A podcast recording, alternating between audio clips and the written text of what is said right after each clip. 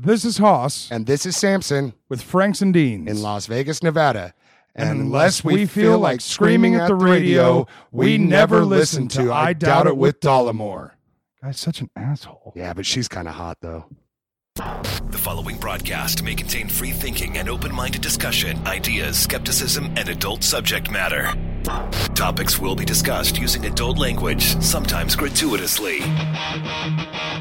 Get ready to move the conversation forward. This ain't your granddad's news and comment show. This is I Doubt It with Dollemore.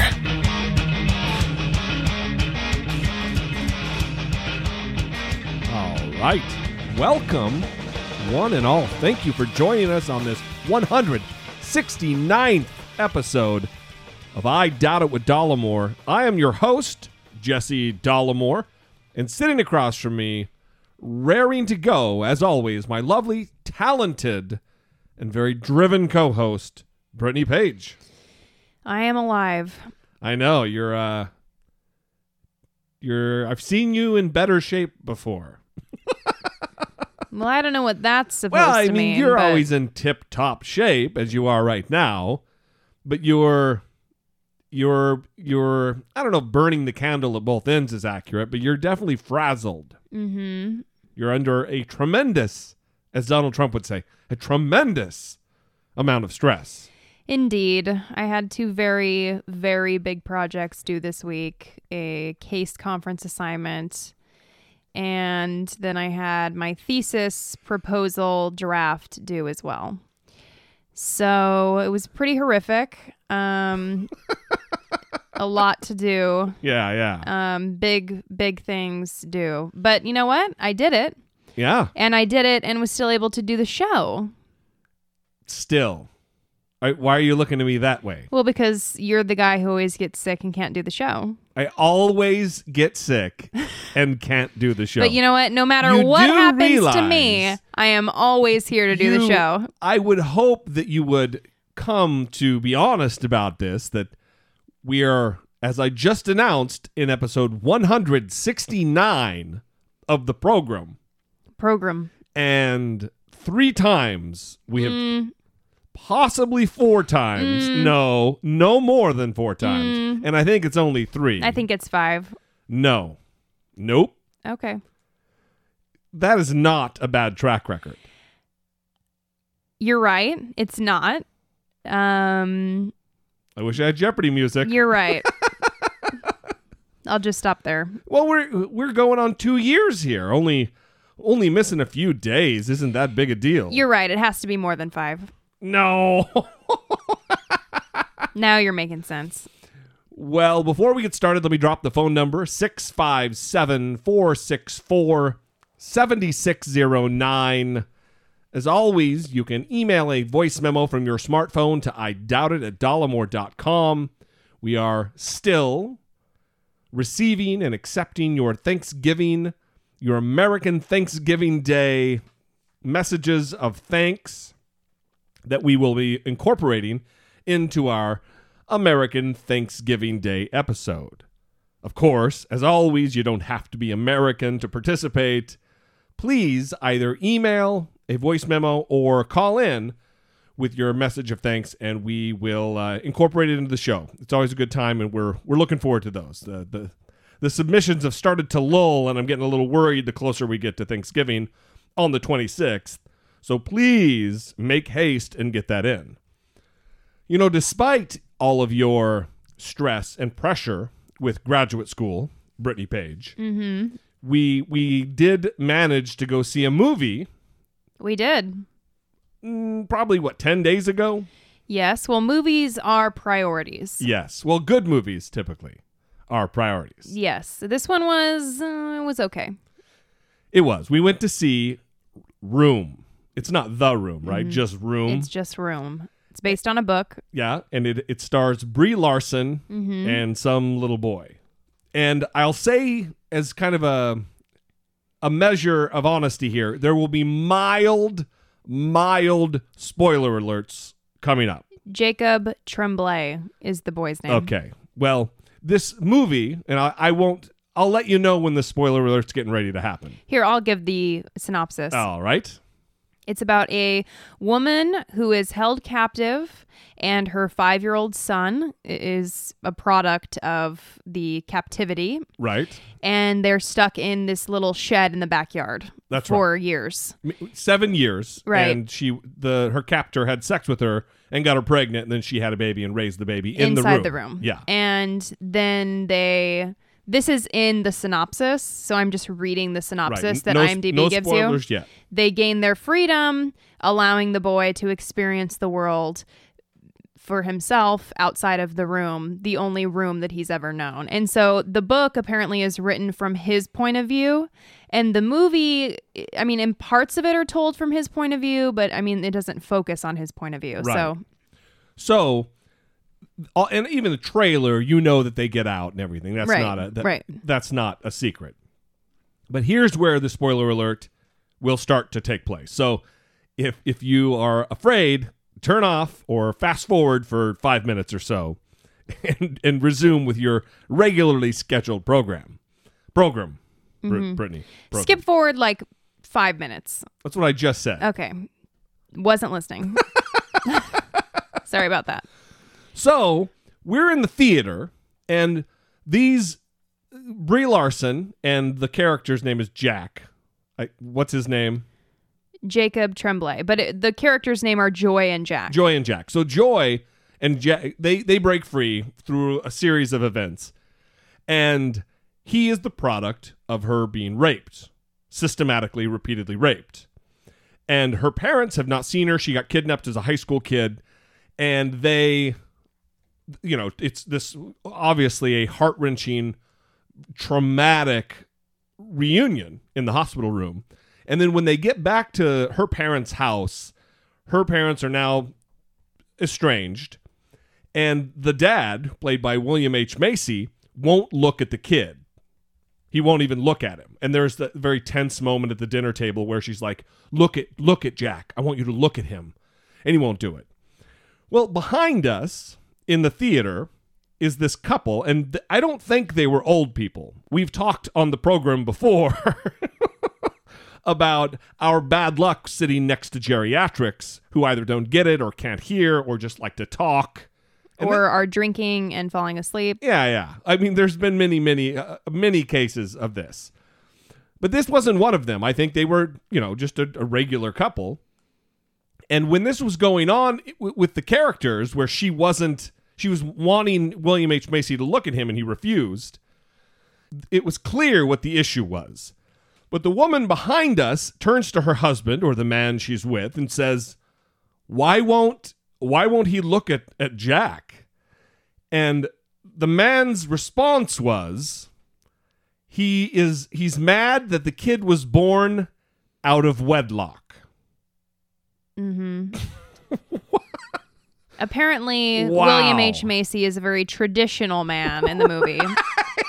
and he's very upset that she didn't marry her rapist prior to the conception. Right. William H. Macy doesn't have a problem that is a product of rape. He has a problem that they weren't married before she was raped and had a baby. Mm-hmm. what the fuck? This is 2015, and we don't live in the backwoods. Who still holds these opinions or isn't articulate enough to demonstrate the correct idea that they're trying to say? Yeah, it was it was extremely it was extremely odd. It was kind of one of those moments where you know, you're wondering is this person watching the same movie that I am? I mean, we're in the same movie theater, but are we understanding Yeah. what's happening here? I don't think so. It was real weird. Also, it was loud enough so most people around those individuals could hear them talking, which is another unusual thing. Maybe kind of keep your wedlock conversation to whispering. That might be. I I just I found it very perplexing. Even when we left the theater and we were talking about it, I, I just still couldn't wrap my head around that. That's what he thought. The William H Macy character. That's why he couldn't look at the kid. Mm-hmm. It wasn't that he was the product of his daughter, his little baby daughter, being brutally raped over the course of seven years. Mm-hmm.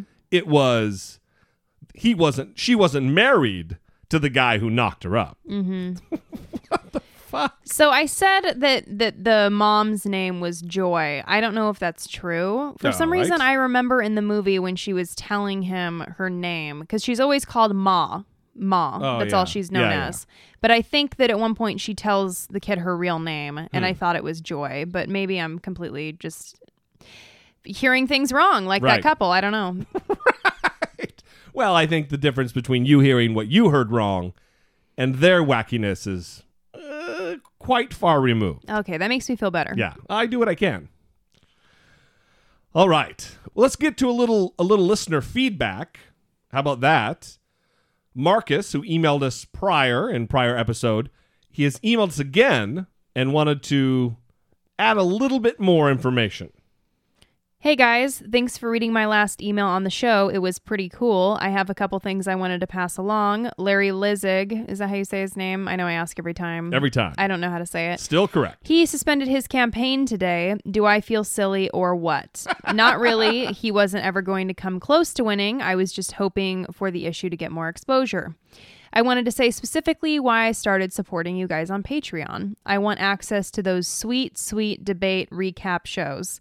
I can't bring myself to actually watch the debates in full, but I get the high points from the audio you play, along with some fact checking and snark. I've been listening to Vox's The Weeds podcast and loving it. In the most recent episode, they made reference to Obama leading or not on certain issues. Jesse had made specific criticisms of Obama not leading on the gun control issue. The point made on the podcast was that when Obama takes a stance on something, it seems to increase the likelihood that a vote on that will be highly partisan. The implication is that Obama might shut his trap on something if it looks like something's happening behind the scenes. This doesn't invalidate Jesse's point. I just wanted to bring it up for context. I would have to listen to that particular episode or read whatever article when I think he did provide a link to something. He did. Yeah, which is awesome. I like the the due diligence there that the listener emails and then also provides backup to what they're saying rather than just their own words, which is the way I would do it. Just the words. so uh, I'll have to check it out. I don't know. I, I don't know whether it would necessarily be something I would disagree with, but I I definitely think that Obama has a tendency to not lead on certain issues.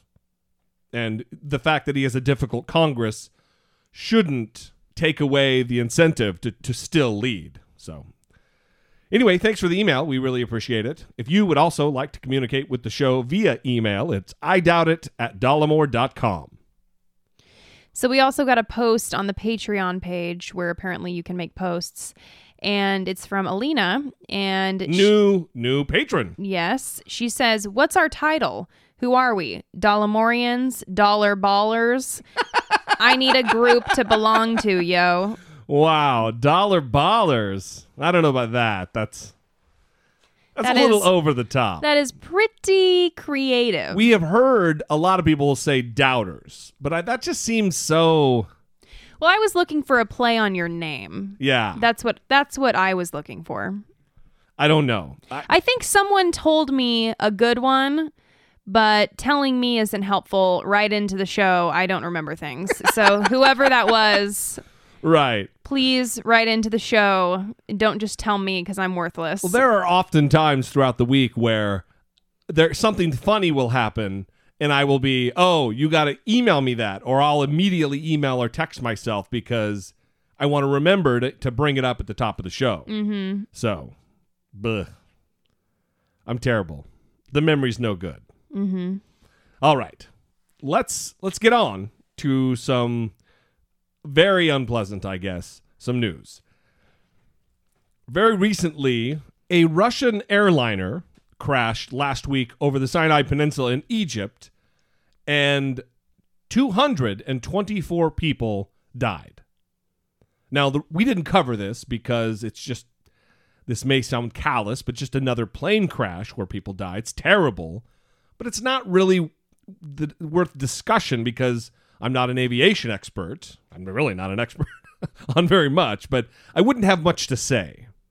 I'm not Richard Quest or whatever that loudmouth guy on CNN. I'm that's not what I do. I'm loudmouthed about other things.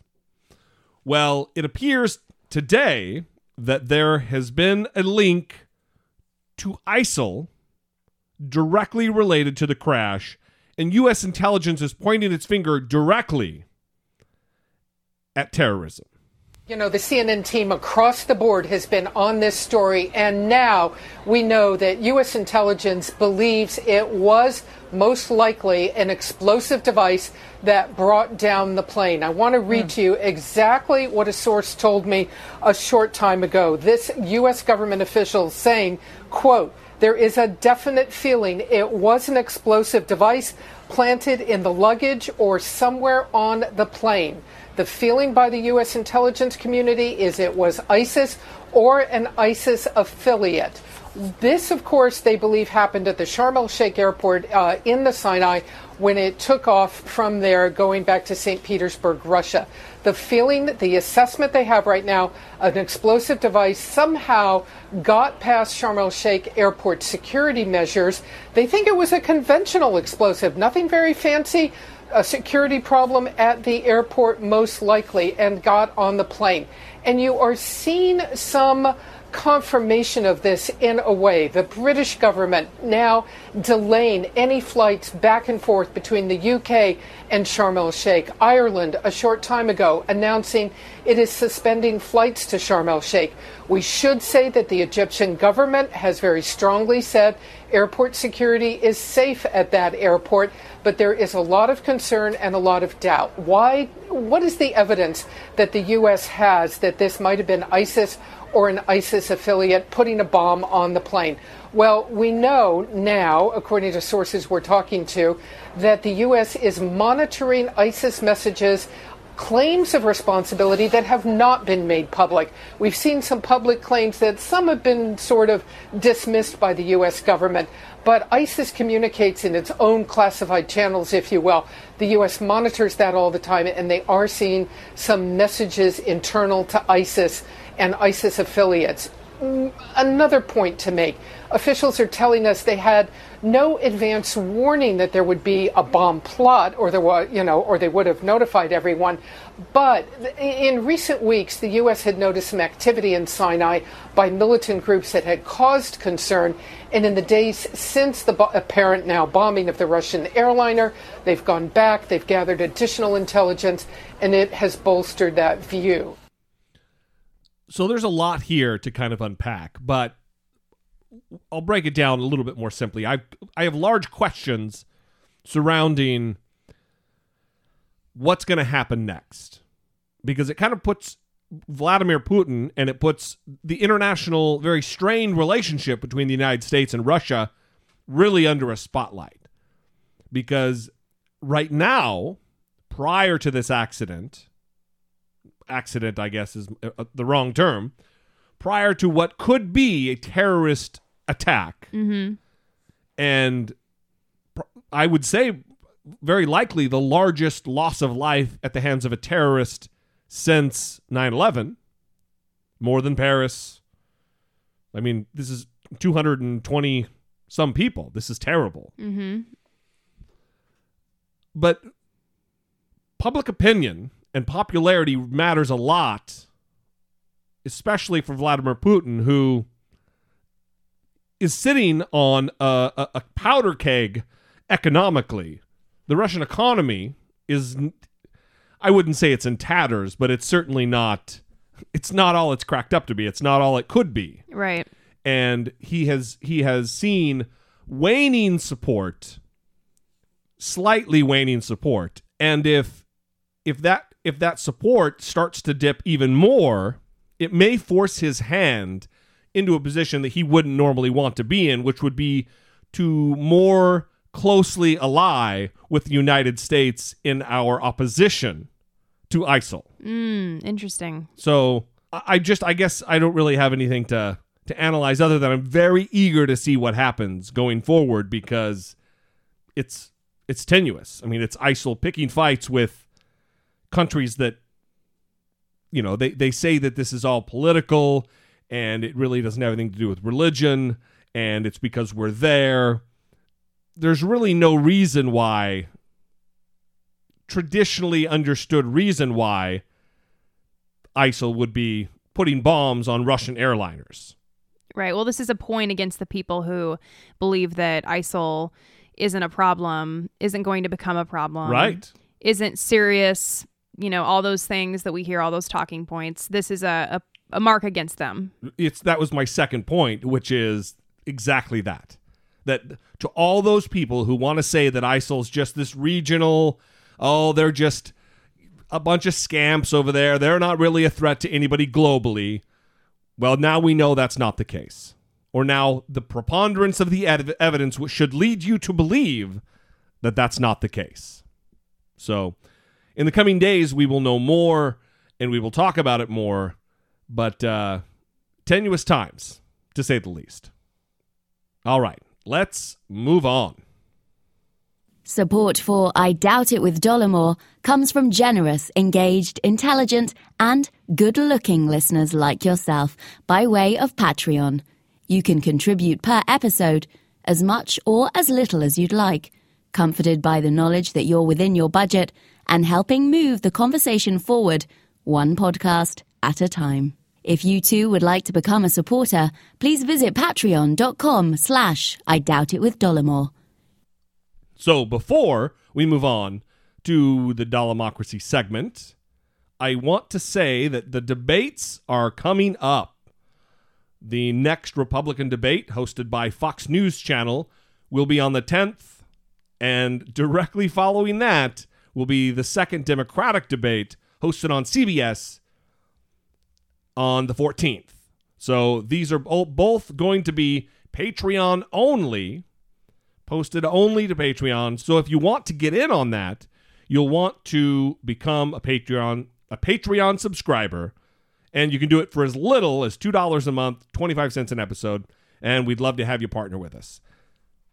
And once again, thank you, Alina, and Tuba Power! Exclamation point. Super secret name. Yeah, apparently you don't need to leave your real name. They don't. They don't. It's not necessary. So tuba power exclam or should it be tuba power? Yeah. That seems more appropriate, yes. Not too aggressive. That's just good. No, that's good. So, Elena, thank you. And tuba power. Mm-hmm.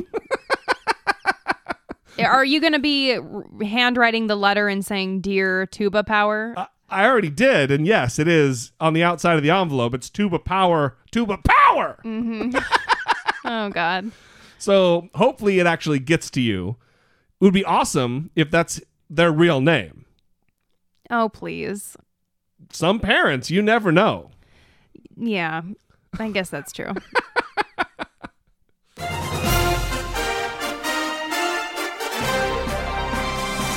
Dollemocracy 2016 Facing down pessimistic politics with realistic optimism.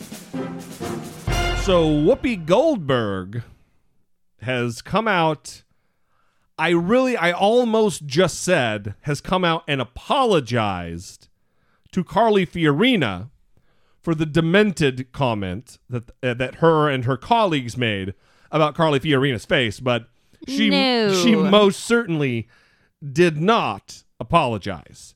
This is what took place a couple of days ago got a little pissed off with us. you know, she was pissed off about something we were talking about after last week's debate, and she uh, was asked if there was a double standard for conservative women. Take a look. I think there's a double standard. It's funny, you know, I was on The View several months ago. They said none of that to my face. There is nothing more threatening to the liberal media in general and to Hillary Clinton in particular than a conservative woman. So, of course, there's a double standard. And conservative women from Sarah Palin to Michelle Bachmann to Carly Fiorina are long used to this. It will not stop me. It will not scare me. And maybe the ladies of The View, if I come back on again, let's see if they have the guts to say that to my face. Well, here's the deal. Here's the deal. Carly will be here on Friday. Now, I will not, but I do want to point out, Carly, that the last time you were here, and you'll see B-roll running, we welcomed you to our table. We helped raise your uh, Numbers profile. your profile so you would be included in the sea of men. There were no, you weren't worried about, you know, any kind of uh, Republican backlash. Nobody was backlashing. We were respectful and gave you your due. So, just so we're all clear, you have to know the difference between when somebody's coming for you and when somebody is paying you a compliment and when somebody is saying, here's my observation. If you can get that together, maybe you can be president. But Wait, wait, welcome Candidate. her this But you know Friday. what? Coming on Friday. It's a, Coming on Friday. it's a brilliant look yet. strategy move on her part, and I uh, think Well, every yeah, politician would do wants the same. And now she'll get some. Okay. Okay. We love that. You'll be you'll be here again. All right. Welcome back to the View, Carly Fiorina. and the audio just does not do it justice. The smarmy, shitty attitude coming out of Whoopi Goldberg. You know, when she said Carly Fiorina at the end there, it reminds me of when she's the character from Ghost, like Oda Mae Brown or something. Yeah, yeah, yeah. And she says something when she's like Carly Fiorina. She says something in that movie like that, like a name or something it in the movie, and it it was prophetic. it reminded me of that. But there's several annoying things that she did at the end. When she said that you need to be able to distinguish when someone is coming for you, when they're complimenting you, or when they're making an observation. yeah. Uh, well, there's also insulting you, Right. which is what this was. there's other options outside of those three things. So Well, I had issue with more than just that, and n- n- not even taking issue with all that Whoopi Goldberg had to say, but the clip that they played of Carly Fiorina, who wants to align herself or compare herself to the likes of Sarah Palin and Michelle Bachmann. yikes. God damn. Talk about just tone deaf. Although it probably really plays to the Republican base. They love, those are champions of conservatism Oh god. for mainstream Republican people, you know? Really? Yeah, it's terrible. Michelle Bachmann? And then the other thing is, well, Sarah Palin's no better. It's all just craziness. I no, I know, but if you had to choose who is worse, you have to go Michelle Bachmann. you think? Yes. I don't know. I just talked to somebody in this crowd and she told me this story and now I'm going to relay it to millions of people on the news as though it's fact. Well, the other thing, and then the thing I did take issue with is Whoopi Goldberg being brazen enough to take credit for Carly Fiorina's inclusion into that debate. right. Which it wasn't because of Carly Fiorina's rising poll numbers. Mm-hmm. It was because CNN threw her a bone. Right. They threw her a bone and a let her let her ride in because they tweaked their numbers or the number of candidates they were going to let in. Yeah, but they tweaked the numbers because she went on The View, which is such a highly rated, amazing, award winning show. Right, That right. everyone cannot wait to watch each day. Her saying that, Whoopi Goldberg saying that is akin to when uh, Bill O'Reilly used to say that Al Gore lost the election because he refused to come on Bill O'Reilly's show. mm-hmm. That Bill O'Reilly would have given him just enough of a bump in the polls to win the election. Right. It's just it's wacky. So anyway, uh tomorrow, Friday, you will if you are the type to to enjoy punishment like that, be able to watch the view and see Carly Fiorina's appearance on that terrible terrible show. oh, how exciting. She'll get another bump. Right. Well, speaking of debates, the debate woes, this conversation that's been being had over the course of the last a couple of weeks at least, is still taking place. Ben Carson whining about the format of the debate and that he doesn't want candidates to be able to ask each other questions. He doesn't want yes or no questions. He, he wants he wants his balls cupped and cradled in a very gentle way with a with a lotion filled glove. I don't know. I, he has very weird demands. That was thought of a little too quick and a little too specific. Just for me, I'm saying it's a little concerning. Hey, I how quickly you came up with that. I, I listen. Quite specific. things come into my mind. Mhm. I I only can speak. mm-hmm. So anyway, a letter was drafted by a number of these GOP candidates, not all, but a, a number of them, and they are trying to get their their voice heard and their their their demands met. These are the things they're asking for. Well, among other things 60, 30 second opening and closing statements, pre approval of on screen graphics, not asking candidates to raise their hands to answer a question, not holding a lightning round, not allowing candidate to candidate questioning, and keeping the temperature in the debate hall below 67 degrees. I because I've had experience under lights, I could see that you they'd want it cold in a studio. If you've ever gone to a sitcom shooting or or anything like that, they keep those studios really really cold and they do that because the lights heat everything up. So I kind of see that. It seems a little prima donna-ish.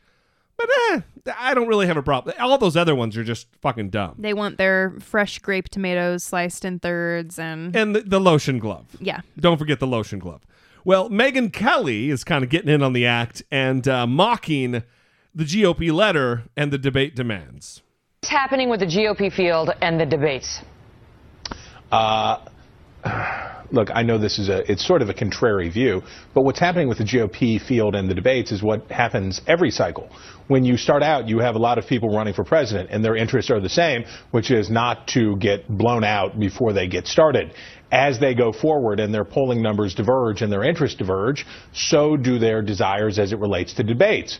And there was a brief moment where everybody thought, well, this time the Republicans are going to unite and be good to each other and take care of one another as they go into this polling process. Well, that was never going to happen. So now What they're banding together to try to get the Mm. networks to make sure. You tell the audience, Chris, how hot do they want it in the debate hall? 67 degrees. That, that needs to Uh, be in a contract. They can't have, they want all the candidates to receive similarly substantive questions. No so-called lightning rounds of questioning. Approval of any on-screen graphics aired during the debate. Oh, yeah, that's going to happen. The network should commit that they will not ask hand-raising questions, yes or no questions, allow candidate-to-candidate questions, and then maybe like a foot massage or like a little, I mean... No brown M&Ms. Really? No brown M. Get all the brown M&Ms out of the bowl. Look, this is a uh, negotiating position that the candidates were thinking about engaging in. And then as they got closer to the process of actually submitting the letter, candidates start peeling off because they have different interests. If Trump's you're Donald out. Trump, Fiorina Right. never took part. She was like, I'll debate anybody anywhere, and I don't care how cold it is, and I don't care what my green room looks like. Christie said, just give me a podium and let us go. Uh, I mean, so they're bailing. They're, even the, the divided field is getting more divided. they have divergent interests. And this is why we do what we do. We do good debates. We hope candidates come. We hope they, and that the, we do it for the viewers and the voters, that they have faith in us and we have faith in them. Can you imagine having to submit our graphics for approval to the candidates? Good I luck can't, with that. and we won't. Correct. You're See, see, uh, the foot massage. That's only a step away from the lotion glove, Brittany. Uh, it's several steps away. Well, this week, Ted Cruz, and I didn't get the audio, although I should have, but Ted Cruz is m- coming up with all these wild ideas that only members of the media who have voted in a Republican primary should be able to moderate a Republican debate. hmm That's fucking ridiculous. Yeah. well, what is it going to be next? Uh, I mean, don't know. only people who are Christians should be allowed to moderate this debate. Right. Only people who are pro life should be allowed to ask us questions. Yeah. I mean, really, guy, it's so transparent. Well, the Trump, the question thing came up again this week, and Trump complaining about Anderson Cooper asking, you know, he doesn't want all these uh, t- tough questions continued to be asked. And he's bringing up what he, you know, would say that Anderson Cooper asked all these cream puff questions of Hillary Clinton and the Democrats. Dissing the debates, making one big claim about the CNN Democratic debate that seems to be the exact opposite of what he originally said. So this is what Donald Trump said about my moderating of the Democratic debate the day after the debate. He tweeted, at Anderson Cooper did an excellent job of hosting the Dem debate last night. Tough, firm, but fair. Very nice compliment, but now it seems he has a very different opinion. Listen to what he said today. Hillary Clinton was given all softballs. I mean, she wasn't asked one question. Not one tough question, he said. Now, keeping him honest, he's actually right. We didn't ask Hillary Clinton one tough question. We actually asked her a lot more than that. Here are a few examples. You were against same sex marriage, now you're for it. You defended President Obama's immigration policies, now you say they're too harsh. You supported his trade deal dozens of times. You even called it the gold standard. Now, suddenly last week, you're against it. Will you say anything to get elected? You are going to be testifying before Congress next week about your emails. For the last eight months, you haven't been able to put this issue behind you. You dismissed it, you joked about it, you called it a mistake. What does that say about your ability to handle far more challenging crises as president? In all candor, you and your husband are part of the 1%. How can you credibly represent the views of the middle class? You spearheaded the reset with Russia. Did you underestimate the Russians as, and as president, what would your response to Vladimir Putin be right now in Syria? What would you do for African Americans in this country that President Obama couldn't? Do you change your political identity based on who you're talking to? Those are some tough ass questions. Right. Well, I don't believe that Donald Trump has been asked as difficult a questions even as that. Mm-hmm. So for him to complain about the toughness or the fairness of the questions for anyone to complain, they needed calm it down. I mean, Anderson Cooper was picking out all of her inconsistencies and then directly said, Will you say anything to get elected? Yeah, I mean that's that's rude. Nobody said that's rude. Not even Hillary Clinton. She just smiled, answered, you know, as best she could, Right. and moved the fuck on. No, Right. There was no whining the next day. There was no whining the next week. There was no complaining that continued about their this. Oh, there's a bias and they're being unfair. The the lamestream media. And why? Because they're all adults. Well, and, and- you're in a debate Yes. to be the president of the United States. that is exactly right. So don't act like a child who, oh, they're bullying. Like, no, you want to be the president. Yeah. You're not being bullied. They are having a debate so that you can perform. Right. Prove to the nation that you are qualified and capable to be president of the United States. Because guess what? I've heard that Vladimir Putin's not that nice of a guy. okay? Yeah, just ask the Ukraine that. So, Obama, speaking of the president of the United States, he even got in on the action, and really, he this is second term Obama, lame duck Obama, at his finest. Have you noticed that every one of these candidates say, uh, you know, Obama's weak. He, he, he's, he, you know, people, Putin's kicking sand in his face. When I talk to Putin, uh, he's going to straighten out. Just looking at him, I'm going to, he's going to be. And then it turns out they can't handle a bunch of CNBC moderators.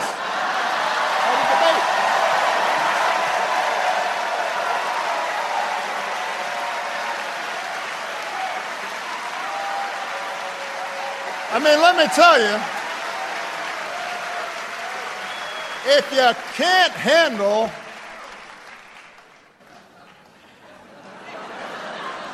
if you can't handle those guys,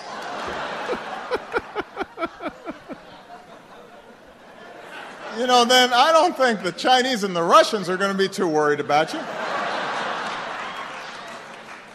It's so true. Yeah, very, very true. Also, fucking hilarious. Yes.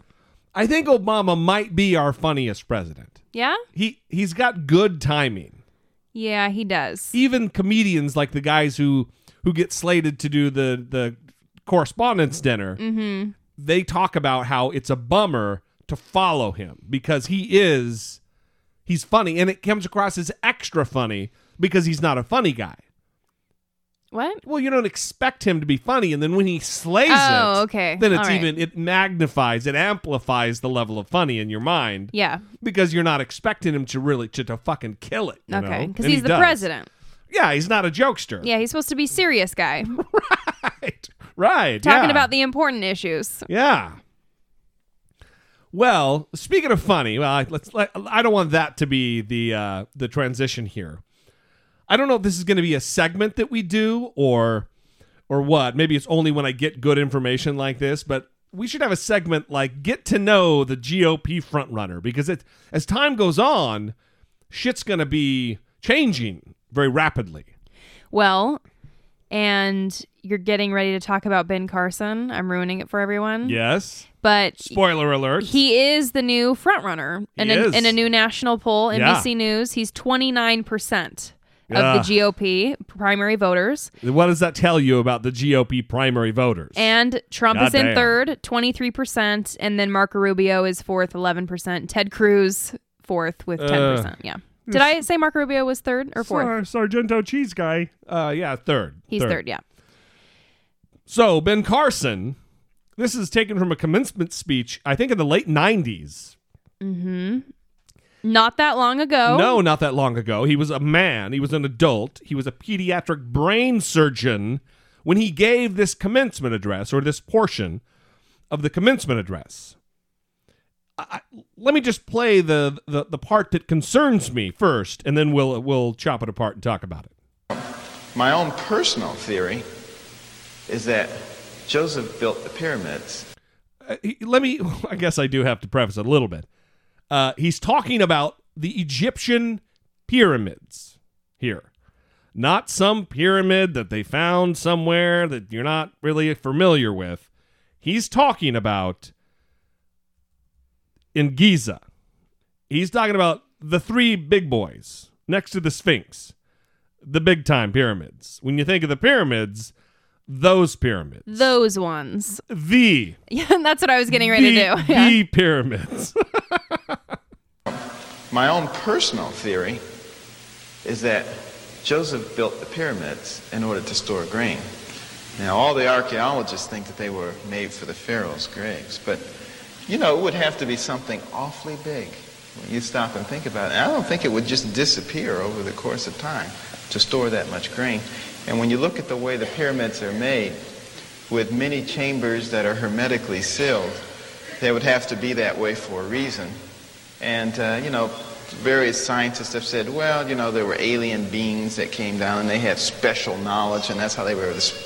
You know, it doesn't require an alien being when God is with you. You know, and that's, that's really the key. People may not even be able to explain what it is that you're accomplishing, but they don't have to be able to explain it when God is there. All you have to do is accept His presence and His total understanding of everything and link yourself with that. And what a difference it makes. It, it makes you calm. uh, Yikes. let me. There is so much fucking there that doesn't make any sense at all. Have you ever heard this theory, by the way? Is this a commonly. I've no, I've never heard it. Okay. Yeah, I've never heard this. But first, he talks about his my own personal theory, uh, blah blah blah, and then says, well, you know, all the archaeologists, you know, all the scientists who spend decades learning and studying and being experts in their field, Mhm. they believe this. But I got my own theory about it, you know. I had a spontaneous thought one day, and it sounded real good. So I'm going to go ahead and go with that. Just fucking bizarre. My own personal theory is that Joseph built the pyramids in order to store grain. Now, all the archaeologists think that they were made for the pharaoh's graves, but But but all, all the archaeologists believe they were for the pharaoh's grave, but he's he's admitting that there's a scientific consensus on the matter. well, And but eh. and then in this next clip from the thing you just heard, he is talking about various scientists. And then he goes into this weird talk about alien beings. I'd like to know which scientists, actual scientists, have postulated this alien being collaboration with the pyramids. is he watching Ancient Aliens? Well, this was prior to Ancient Aliens, but maybe he is talking about Erich von Däniken. Maybe he is talking about some of the people featured on yeah, that th- show. they're not scientists. They're they're nutter butter hobbyists, is what they are. various scientists have said, well, you know, there were alien beings that came down and they had special knowledge, and that's how they were able to. You know, it doesn't require an alien being when God is with you. Ben Carson, candid- leading GOP candidate for president of the United States, everybody. This should rock you to your core. This should scare you. We make fun and we have a lot of laughs at this asshole's expense. But this is scary. This is important. This is dangerous. This should this should scare anyone away from supporting the Republican Party as an organization. If this is the product that they're trying to sell. Terrible. I mean, it really is quite shocking, and especially because he is such an educated person. It's very confusing, especially to hear him talk about science, being a man of science, Yeah. being educated in science. Um, it's just very confusing to hear his take on things. Well, I I think you have to amp up the nuttiness Uh huh. to overcome the actual brain power that he has. He is an intelligent man. He is not a stupid man. Of course. But the the craziness, and I say that euphemistically, in a bias-free it- way. yeah, in a very bias-free way. It has to be really, really high levels. The intensity and the concentration of nuttiness has to be that which overpowers the actual smartness, and that's what's happening here. Clearly, that's what's happening here. Well, he obviously just has different priorities. I guess in terms of um, just i different intellectual priorities. I guess. Yeah, fucking weird. So there is new polling data out that we're going to talk about. Uh, I believe it's a Monmouth University poll. Yes, and it is about New Hampshire. Oh, good. So this came out. Lay off the Iowa talk for a little bit. hmm This came out on November 2nd. Donald Trump maintains his sizable lead in the New Hampshire Republican primary, and Ben Carson holds on to second place. But the latest Monmouth University poll has found a new occupant in the third place slot, just like nationally. Marco Rubio. Marco Rubio. GOP primary voters are also unhappy with the recent budget deal reached by Congress, and their ire is directed at both parties. One in four, 26% likely GOP primary voters in New Hampshire, continue to back Donald Trump for the presidential nomination. Ben Carson places second with 16%, and Marco Rubio comes in third at 13%, followed by John Kasich. John Kasich. 11%. Not Ted Cruz. No. Not the Sargento cheese guy. So that's exciting. John Kasich, 11% in New Hampshire with GOP primary voters. Well, listen, they're still GOP voters, but I would say that the the GOP voters in New Hampshire are a different flavor. And I'm not going out on a limb here. I mean, this is pretty well understood. New Hampshire voters are a different flavor than Iowa voters. You're not going to have this deep rooting in far right wing Christian politics like you do in Iowa. You're not going to have that in New Hampshire. Mhm. They're a far more reasonable, um, truly freedom loving, you know, live free or die kind of people. It's good stock up there in New England, at least in New Hampshire, Vermont, and Maine. It's a whole different fucking thing going on in Maine, but yeah. I can't wait to go and eat lobster rolls all day. It's good. We should take a New England trip. Mhm. I used to live there briefly. And of course, all the maple syrup. You just it's one big stereotype up there, huh? Um, I love sweet treats and lobster rolls. So Well, that's good. That is good. So, like we talked about, the next debates are on the 10th and 14th. We will be covering them for you, for our Patreon subscribers, and uh, we are looking forward to that week of hell. Podcast on the 8th, the 10th, the 11th, the 14th, and the 15th. I think those are all the dates we'll be podcasting. So, uh, yikes. No good. good thing my thesis proposal draft was due this it's over. week. That's right. Well, getting away from national politics and into a state level political issue, Greg Abbott is the governor of Texas. He recently vetoed a bill that dealt with mental health issues, and he vetoed it. Now, That in and of itself is not particularly interesting, except for the fact that he is now kind of being lumped in as one of the people who is being manipulated or influenced, better yet, by the Church of Scientology. The 57 year old Republican exercised his veto power for the first time earlier this week, striking down a bipartisan measure designed to improve mental health care in the state. Authored by Royce West, a Dallas Democrat, the legislation would have given hospitals the ability to detain a mental health patient who voluntarily sought help for up to four hours if doctors thought the patient posed a threat to himself or herself, giving law enforcement officers time to arrive to assess the situation. The bill had support of the Texas Medical Association and the Texas Society of Psychiatric Physicians. It was approved by votes of 31 to 0 in the state Senate and 140 to 0 in the House. Wow, and he vetoed it. Yes. That is unanimous bipartisan support.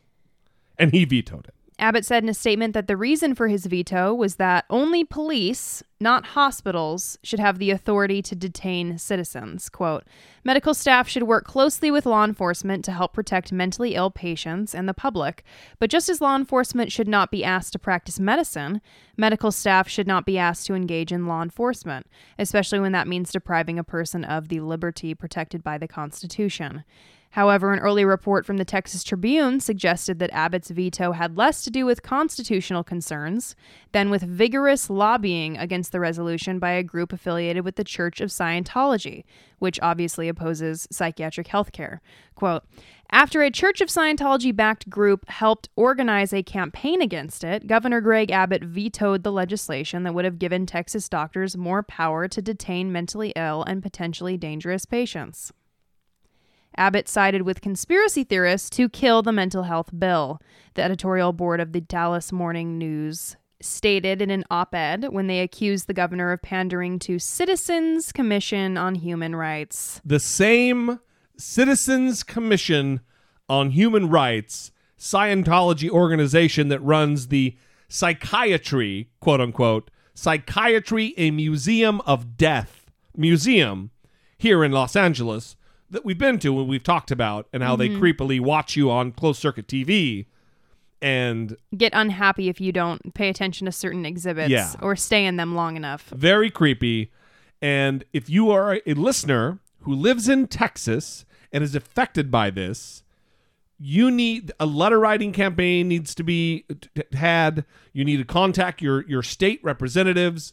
Something needs to be done here because this was obviously a good piece of legislation that was overwhelmingly supported and it's a little weird that it was vetoed. Yeah, so I know that Citizens Commission on Human Rights sounds really official, but it's really important for people to understand and really listen to this right now. Citizens Commission on Human Rights is this the Church of Scientology. There- th- th- it's not affiliated with, it is the Church of Scientology. So it, it's a nonprofit founded and funded by the church. That's And right. its main goal is to do just this. It is to put out propaganda about mental illness and Against the treatment of mental illness. right Yeah. and oftentimes you know after those after shootings happen you'll see a link going around and it is from the citizens commission on human rights talking about how antidepressants and other medications cause the shootings that are occurring Right. so there's just there's all this propaganda that comes from this organization but they have a very official sounding title That's right. But all it takes is a quick google search to figure out that it's scientology Yeah, a real quick. You don't have to delve deep at all. Again, the Citizens Commission on Human Rights is the Church of Scientology, and they are opposed to psychology and psychiatry. Period. Totally and completely against it. They believe that it is a, a, an industry of death. It, it's ugh, fuck. All right. Well, I guess we can stop kicking that dead horse, huh, Brittany Page? yes please All right. Well, let's move on to everybody's favorite pew pew pew pew pew pew pew pew Pew. Pew. Pew Pew Research has released its second part of the religious landscape study and some pretty interesting findings, especially related to unaffiliateds or nones, as they're called. Unaffiliateds. What? I've just never heard it phrased like that. I like it. Isn't that what they say? Unaffiliated? The unaffiliated, not the unaffiliates, Oh, unaffiliateds is what I said. or whatever you said. okay, so this is like part two of the religious landscape report. Rich, the first one was released, I think, in May, and we talked about it uh, pretty lengthy. Right. So this it just goes more in depth into things and they did release kind of, you know, a five takeaway article from the report, but I'm going to do my own kind of important things Oh, that I think are important. You're going to do your own important things that you think are important? So yeah, it, well, it's ending the show and I'm getting tired. So um, the vast majority of Americans still believe in God, but there are strong signs that many are less certain about this belief than in years past, and a small but growing minority of Americans say they do not believe in God at all.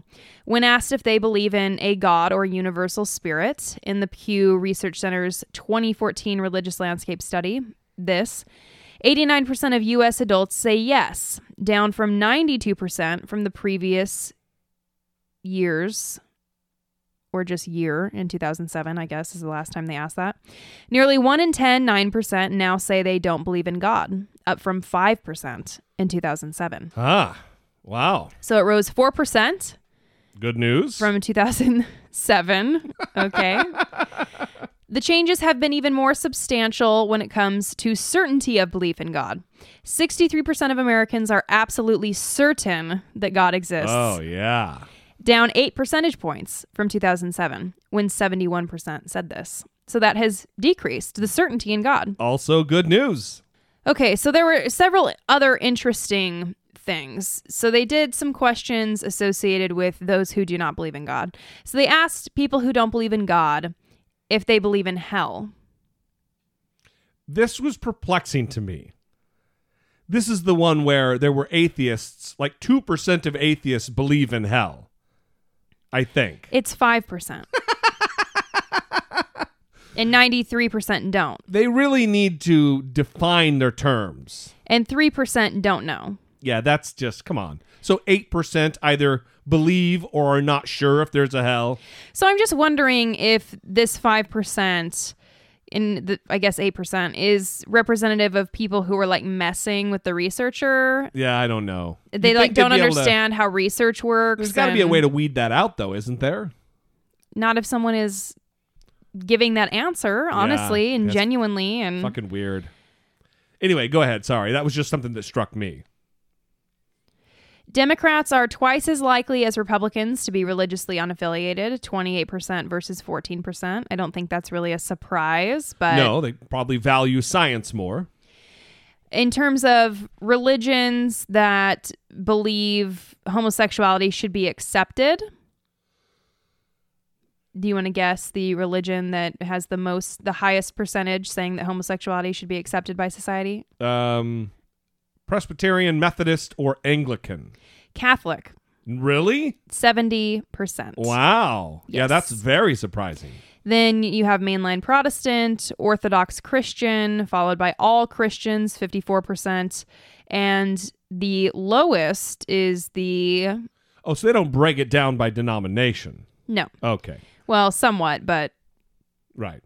so the lowest religion, would you like to guess? Um, The least accepting. of homosexuality? Yes. Uh, Westboro Baptist? No, I, I don't know. I don't know. Jehovah's Witness. Ah. 16%. Wow. Yeah. 16% say homosexuality should be accepted. that's a very cultish, closed off group. then 36% of Mormons and 36% of evangelical Protestants. Believe that it should be accepted. Yes. Huh. So those were the three lowest percentages in terms of accepting homosexuality Huh. Mormons, Jehovah's Witnesses, and evangelical Protestants. Right, right. So this is an interesting question. They asked the participants, even if they said that they belong to a religious tradition, if they believe in God. So they endorsed a religion and then they Right. also answered the question Do you believe in God? These are the percentages of people that do not believe in God among various religions. Oh, wow. So for unaffiliated, 33% do not believe in God. A Makes sense. Seems a little low to me, but that also lets you know that the unaffiliated category could mean many, many things. Right. Then you have Buddhists, 27% do not believe in God. That doesn't surprise me. Then you have Jews, 17% do not believe in God. Only 17, huh? I Mhm. figured that would be higher. Hindus, 10% do not believe in God. Okay, that's weird to me. And then you have Catholics, 2% do not believe in God. I mean, 2% doesn't shock me, but okay. And then Muslims, 1% do not believe in 1%. God. Huh. That's weird. Why are you in a fucking religion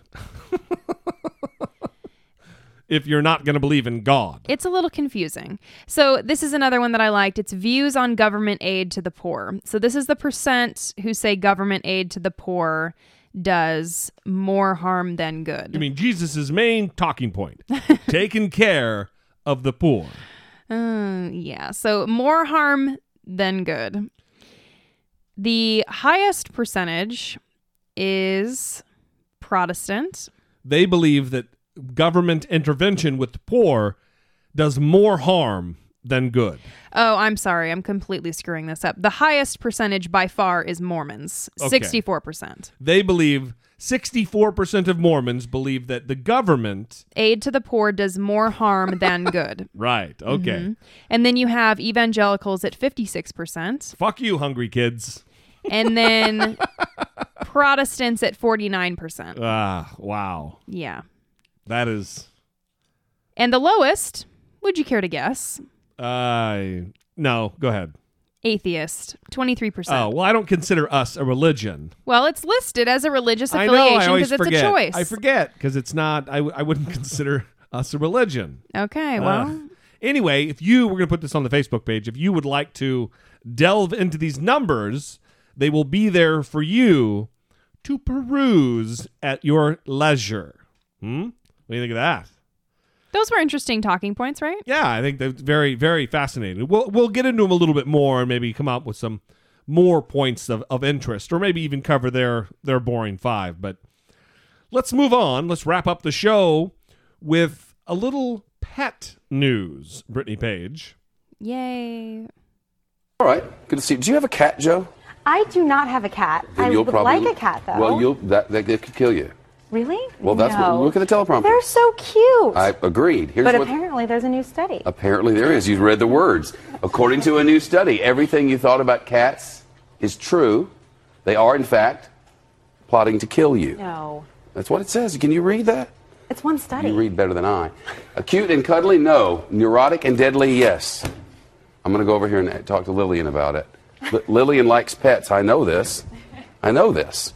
But cats are out to kill us? Yes, well, moral of the story is be nice to your cat. Oh, that's different. Yes. You got to be nice to the cats, or the cats will fight back. Hopefully, hopefully. It's a good strategy, at least. Uh, but it's no secret that cats can be a little weird sometimes. Uh, this is just a video from another producer on this show, actually, their cat. Uh, but a researchers from the University of Edinburgh and the Bronx Zoo looked at different feline personality traits, and domestic cats and African lions were strikingly similar.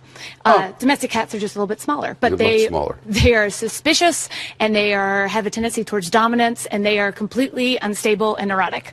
So that's why they act a little weird, but it, it makes them fun to sort of have around. Is there a suggestion that we shouldn't have them, that they might actually be plotting to kill us? Because I read that in the prompter. well, luckily they are small and they don't have as big as teeth as the African lion, so it, it should be okay. But that's just sort of why they act the way that they do. It's they're similar to those animals.